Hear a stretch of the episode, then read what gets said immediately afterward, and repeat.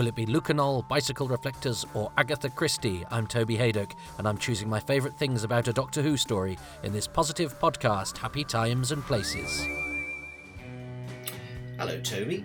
Um, my name is Gary Russell, and I have had one or two small involvements with Doctor Who over the years, nothing particularly major or important compared to most. Um, so, the story I've given you to go and watch is Robots of Death. Are we ready to press play on the Robots of Death, Episode 3? Yes, please. Let's do so in three, two, one. And here we go. Yes. Uh, what a good story it is. So, yeah, I'm, I may be reading uh, some missives I have from my patrons with observations or questions about the robots of death. I don't know, just trying to mix it up a bit. Uh, but I might not need it because pretty much everything about this story uh, is worth talking about and uh, talking about in a positive way. And it's a slightly different font, isn't it, for, for this season, for the title?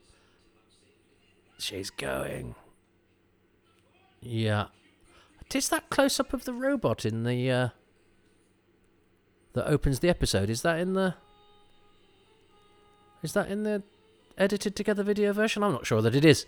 Um, I, I we had some. Uh, we had some. They're not pliers, are they? What are they called? Uh, uh, snippers. There's a name for them.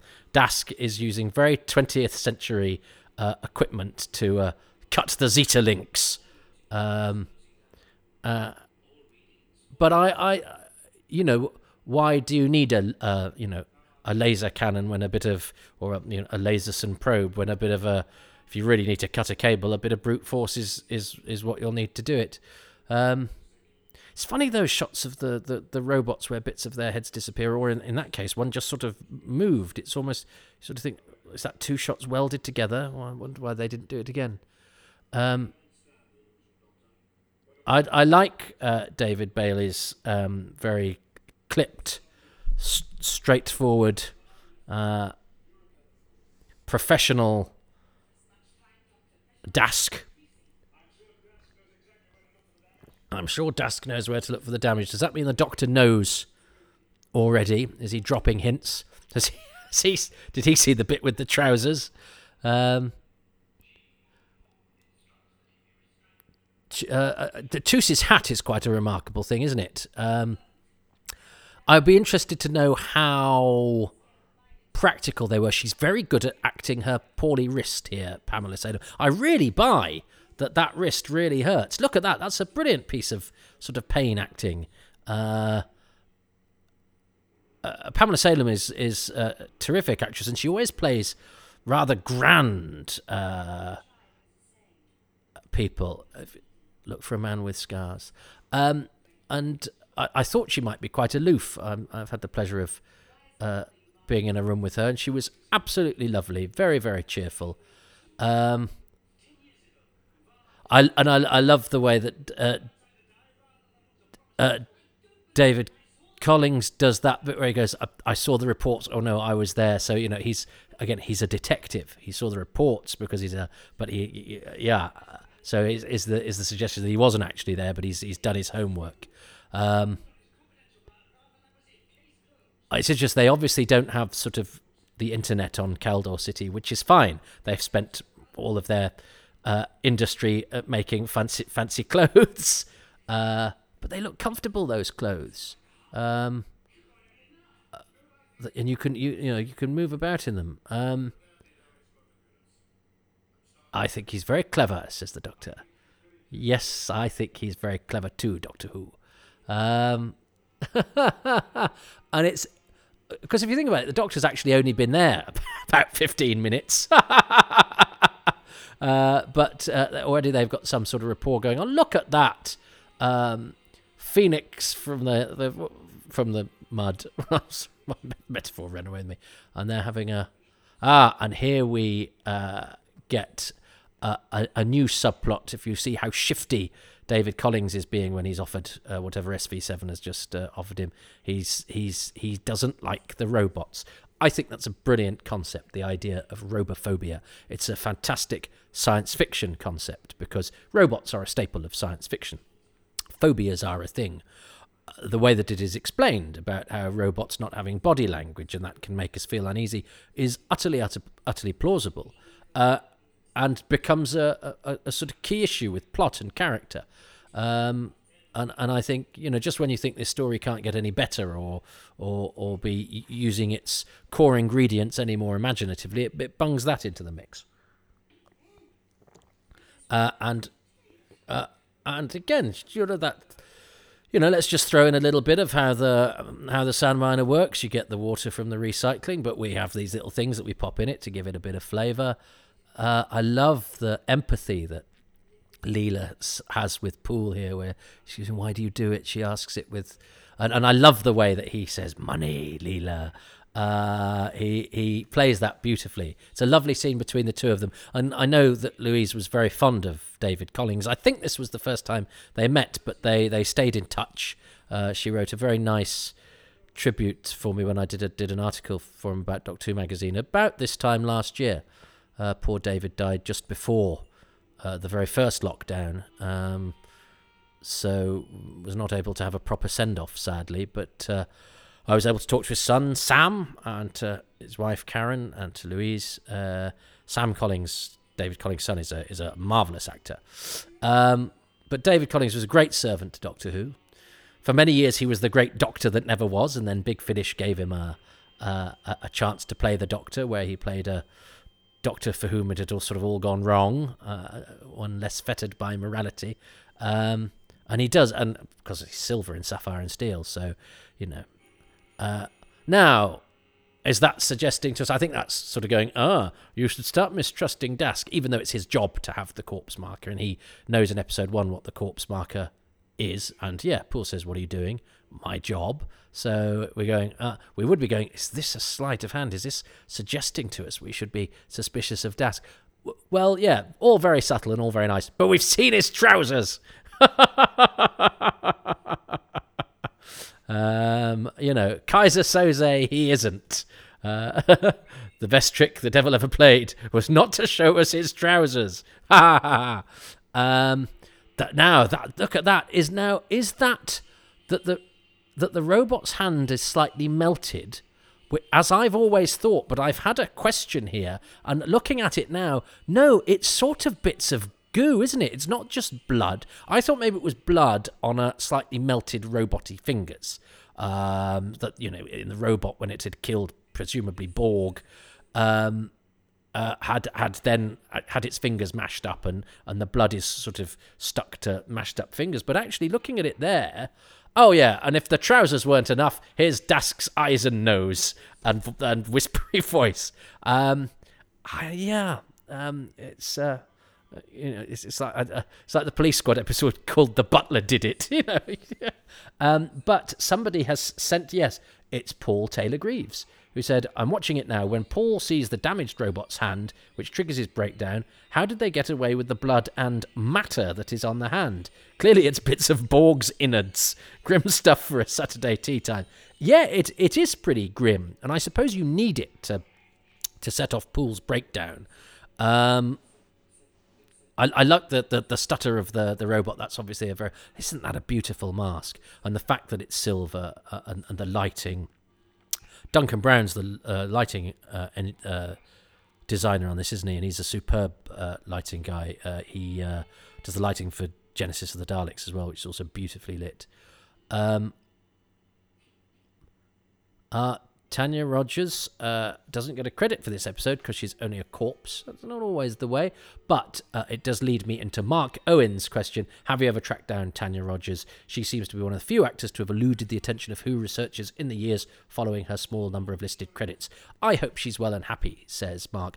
I do too, Mark. Uh, as far as I know, she's in Birmingham, and she, I think people have written to her, just not heard back. So maybe she. Uh, she she just doesn't you know, for, some people, uh, you know, an acting career is just a moment and the least interesting thing that they've done to them. Um, uh, and and and he, Mark also mentions uh, uh, another Doctor Who actress that uh, we've never tracked down, but um, maybe we'll we'll talk about that when we do that story. Um, please do not. I I love the Doctor and D84 together. I, I, I, I, have had the pleasure of interviewing Gregory de Polnay, but I, I remember there was a video that I loved when I was a student and I was poor and I saved up for it from Reeltime Pictures, is it called? I Was a Doctor Who Monster. Um, right up my street, interviewing the lesser known, the lesser celebrated people, including, you know, and it was all the people that played the monsters. And Gregory de Polnay was one of them. Uh, and he said, you know, uh, when this canine came along, I was really pissed off. He said that they didn't ask me to do the voice, and I think that's a reasonable thing to be pissed off about. But Greg has, has become a, a, a great drama teacher. And in fact, I, when it was Doctor Who's 30th anniversary, some mates of mine let me have a Doctor Who party at their house because they had a telly and a video. I lived in a rubbish bedsit on my own. Bless them. I, I was so keen to inflict Doctor Who on other people. And my mates went along with it and they bought me a Sevens Cyberman and God, I forget it's unlocking memories I've not remembered. And, and and they let me sort of program a night of Doctor Who, and one of the ones we watched was the Robots of Death, uh, and uh, and and D eighty four went down very well, I have to say.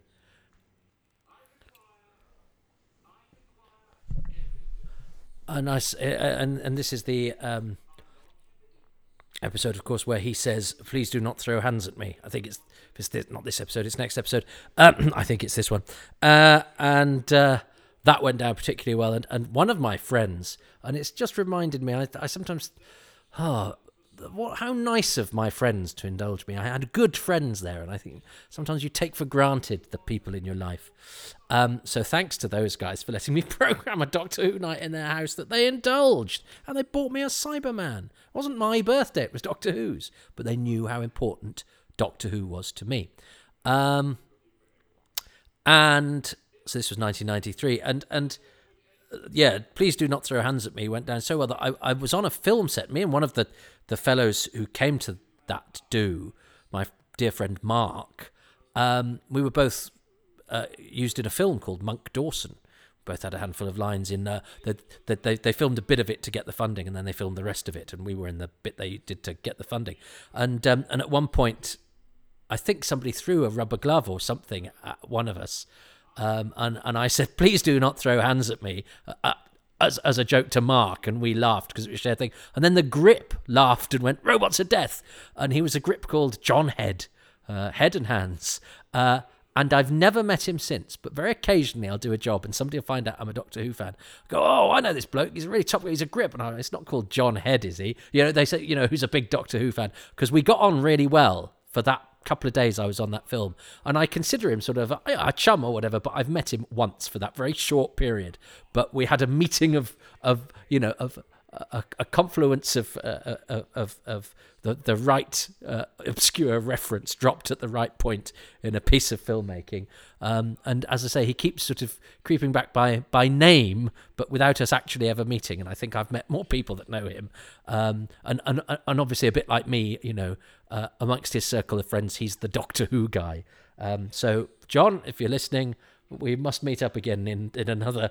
Well, let's not leave it. Ninety three gosh, that's, that's nearly 30 years ago. It feels like yesterday. Um, that's a great shot through the legs. uh, somebody who's just dropped in at that point might uh, wonder what we're talking about. But um, and of course the, the the robot side view. Look at the lighting in that shot. The beautiful way that the pinks are reflected on those robot masks aren't just a, a great piece of you know Art Deco design. They're actually very useful in terms of what they bring to proceedings in terms of what the robots actually have to do, which is to be impassive and scary and you know beautiful and decadent to reflect the the the the, the society, um, but also scary as Doctor Who monsters, and their scariness comes from the fact that despite the beauty of their design, there is the thing that causes robophobia, which is the lack of nuance and facial expression and body language. Very very clever. Um, uh, and I get, and again, Dun- Duncan Brown, the lighting designer, deserves some credit for that. Pamela Salem is very, very uh, classy. And when I first saw this, it was before Remembrance of the Daleks, so it was it was a joy when she you know came back into the series. She, like Rob Edwards, um, is also a voice of Xoanon. So clearly they were, you know, when they were rehearsing for Robots of Death, it was like you want a couple of quid to uh, be a computer voice. Um, so she's actually she counts as being in in the three stories. Um, but yes, please do not throw hands at me. That hasn't happened yet. Um, I'm not always going to uh, match the, uh, uh, the, my words to the pictures, but I will try. For those of you that aren't watching along, I shall try and make sure we're, uh, you, you know, you know pretty much where we are in this episode. This bit is a fabulous scene that I hadn't remembered from the book at all, and is just glorious. I heard a cry. That was me. and just and it's not just the voice. Gregory de voice is great.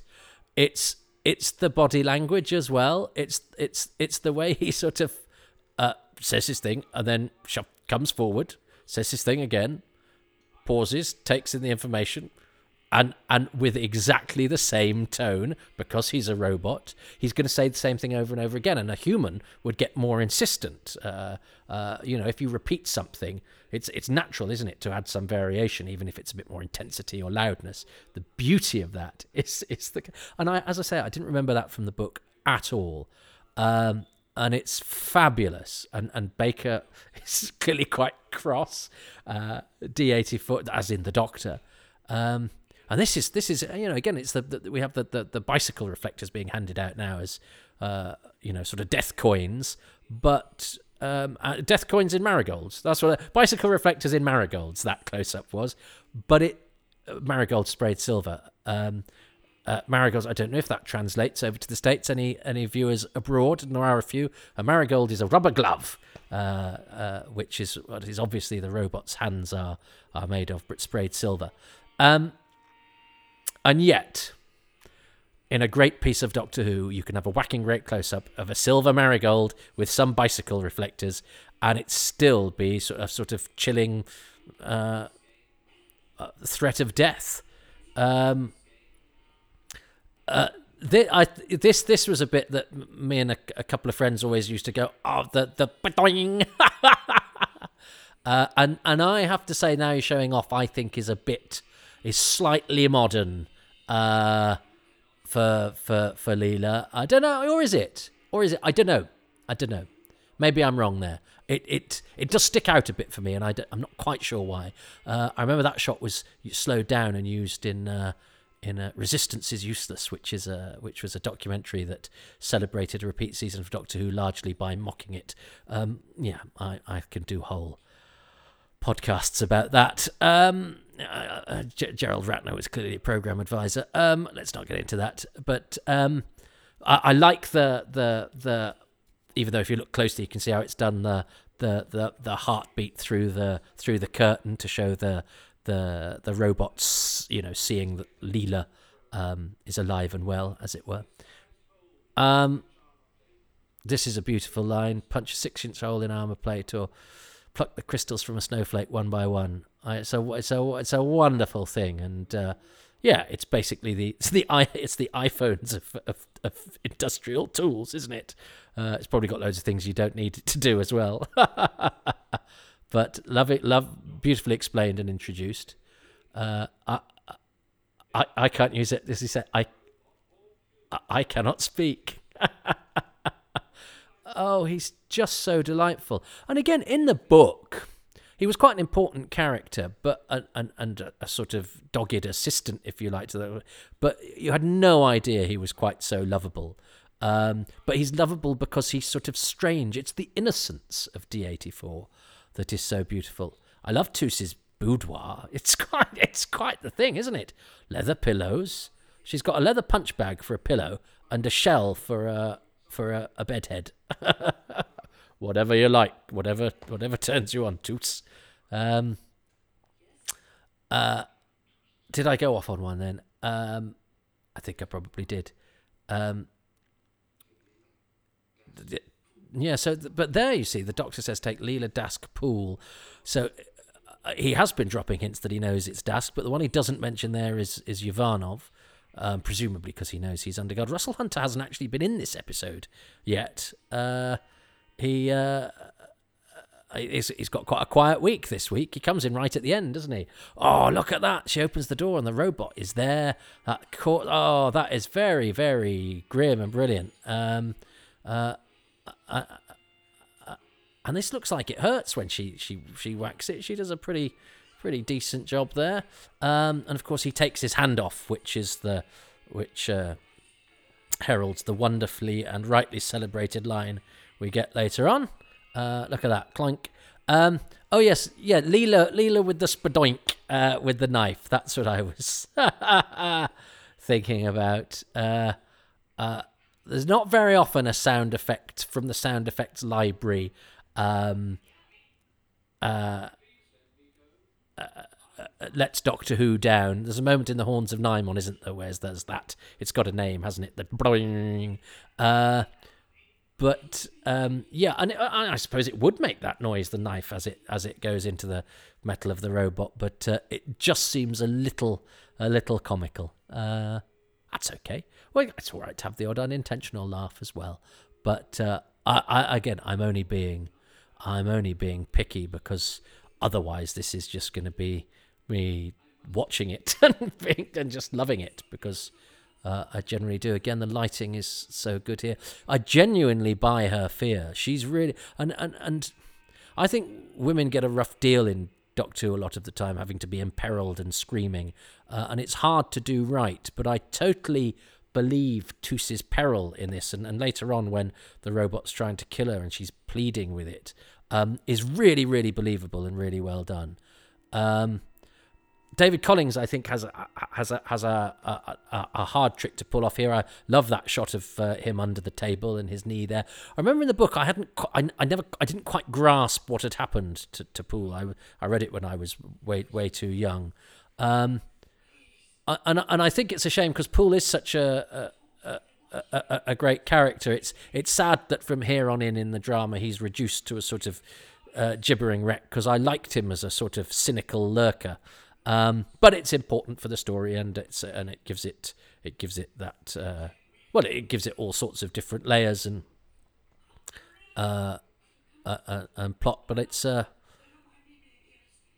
yeah, it's it's a shame that it comes at the cost of a of a of a very interesting character. And in fact, you know, and it's a shame that Borg and, and Zilda die so soon as well because um, you know, I think we could have stood more of of them and their story. But that's a that's a good sign when you're when you're packed full that you you feel the loss of the bits that uh, that that go away. Poor old Poole. Um, and it's not really clear in the story what happens to him, but I know that uh, you know there's been spin-offs from Big Finish and uh, uh, uh and other production houses, haven't there? Um, using all of the original actors, which I like. There's been life beyond the robots of death, even if not in TV Doctor Who. Um, uh, I like the I like the, the makeup job on uh, Russell Hunter here, and I and I love his reaction to seeing the robot behind him. Um, it's like it's great, um, and I like the sort of understanding between these two. These two. I know Michael Briant said that in the script Uvanov was a bit butcher than this, um, and that you know he cast Russell Hunter against type. But I think it's a cho- it's a decision that that really pays off. Ah, that's there we go. Look, it that Tom Baker's face fades into the titles. It's not a cut. Again, I don't think there's another Tom Baker story where that happens, and it happens in episodes one and three of the Robots of Death, and that was the end of episode three. Uh, cast list is a little bit shorter because a few poor people have been because John Bleasdale, who played one of the robots, I remember I did a corporate video once for something, and, and, and he'd been used by these people quite a lot. He he, he died before I got to it. And I think you know it dropped into conversation that I I was a Doctor Who fan. It always seems to come up. And oh, the guy he was the, he was the lead robot in a, in a Doctor Who, and it was yeah, it was, uh, John Bleasdale. Um, so there we go. That's episode three of the Robots of Death. So I will pause before we go to episode four. I've got to see what Gary Russell's favourite thing about episode three of the Robots of Death is after I have nominated mine, and I think I am going to cheat. Uh, interestingly, please do not throw hands at me. Isn't in episode three; it's in episode four, which sort of solves a dilemma because going into this, I thought, oh, might I choose that? I mean, it's only one line, but I think I've explained in the wrong episode uh, why, why that has echoed through the ages for me. Um,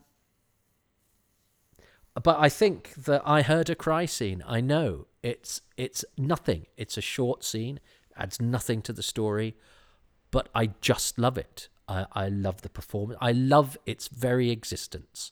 Uh, I love the way that it's done. I love the performances. I love the way it's totally surprising. And I sort of love the way there's nothing quite like it in all of Doctor Who. So the scene where D84 just keeps saying, I heard a cry, and the doctor keeps saying, oh, that was me, is my favourite thing. And that's not damning with faint praise because I love so much about this story. But I'm choosing that scene. And that sort of, sort of cheats because, but it doesn't. But it doesn't cheat to my favour because Gary has already chosen D84, so it's unlikely he's going to choose that again because I'm, I'm assuming his choosing of D84 covers that. But I think, uh, I don't think I could live with myself if I hadn't chosen something, including D84, who I can't choose as my favourite thing because because Gary's already done it, so that would be pointless. Even though this is pointless because I know he's not going to choose this bit either, so I may as well have just said D84. But I'm sticking to the sort of arbitrary rules I've created. So that scene, and Gary Russell is going to tell me what he likes about episode three. Episode three um, I'm not a sort of visceral horror person. I don't like horror. I don't like body horror particularly, or slasher movies or anything like that. Um, and yet again, watching this in 1977 when it went out, uh, one moment stuck out at me as being incredibly powerful and very memorable in the story. And that's the bit in episode three where Poole goes into the little area where all the dead robots have been deactivated by Dask. And he presses his little thing, and the thing rotates, and there's a robot there who doesn't have a nameplate, the only robot in the entire story not to have a nameplate, um, and his head's all crushed, and he looks down, the camera pans down with him, and he sees the hand, and on the hand is blood dripping, and on the edge of the fingers is brain matter and a bit skull and a bit of a loose hair, um, because this is the uh, robot that killed Borg. And as is said later, you know, Borg obviously put up quite a good fight. Um, and I just remember at the time thinking that was one of the most visceral and darkest things I'd ever seen in Doctor Who. You know, blood in Doctor Who isn't that unusual, but to see it with actual gunk, actual brain matter on a finger, uh, I loved it. I thought that was great. So that's my favourite thing in episode three. Interesting because I remember you know, being very excited, you know, by because in the power of Kroll, when Thawn gets killed, you see a little, you see blood, but you have to look really quickly. And uh, then there's Condo when he gets his stomach blown out. So you know that sort of thing's very exciting when I was younger. And I, but I, I remember sort of taking that bit slightly for granted. I, and I don't know why because I would get exciting, excited by anything that would make Doctor Who seem adult, especially when it was, uh, uh, you know, the victim of so much Mickey taking. But through doing this and watching it tonight and having my missive uh, here from uh, from Taylor Greaves and then uh, Gary choosing it as this thing, I, I'm I'm reveling in this sort of new experience of, of of seeing a bit I've seen so many times and rather taken for granted and actually slightly misreading as I explained. I thought it was mangled robot finger. Um, has given me a newfound appreciation and a new understanding. And and I think next time when I watch the Robots of Death for pleasure, uh, uh, you know that that bit might hit me in a slightly different way and isn't that beautiful and isn't that what being a doctor who fan is all about and you know watching these things over and over again which is why i've seen the robots of death uh, more times than i've read some of the great works of literature but i don't care um, so yes borg's brains on a on a rubber glove uh, that's a good choice, uh, Gary. So um, uh, uh, I don't get a I don't get a point for that. Oh, um, did you hear a cry? Yeah. That was me. Cheerio.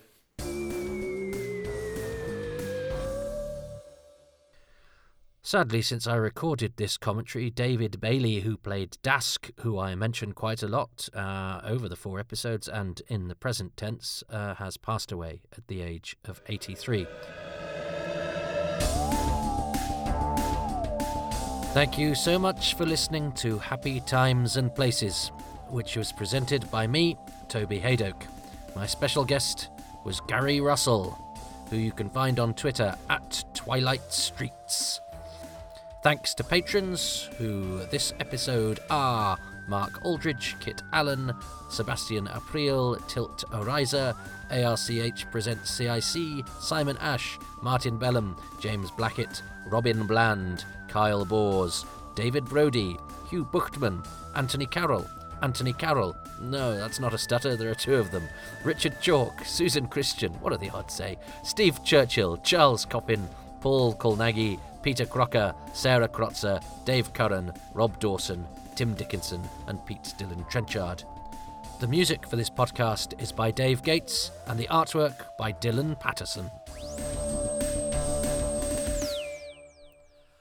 I heard a shout out for the Patreon subscription model, which you can find at patreon.com forward slash Toby Hadoke, which is a way of supporting me via a monthly donation from as little as £3, for which you get advance material way in advance of the normal releases. You also get extra exclusive stuff and maybe even a badge.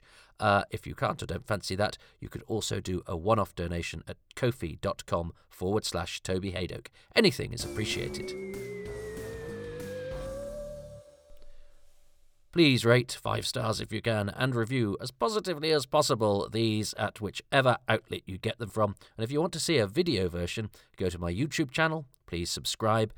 The video one drops a few months after the audio one, but you know, have a look if you want to see what lampshade I was watching it under.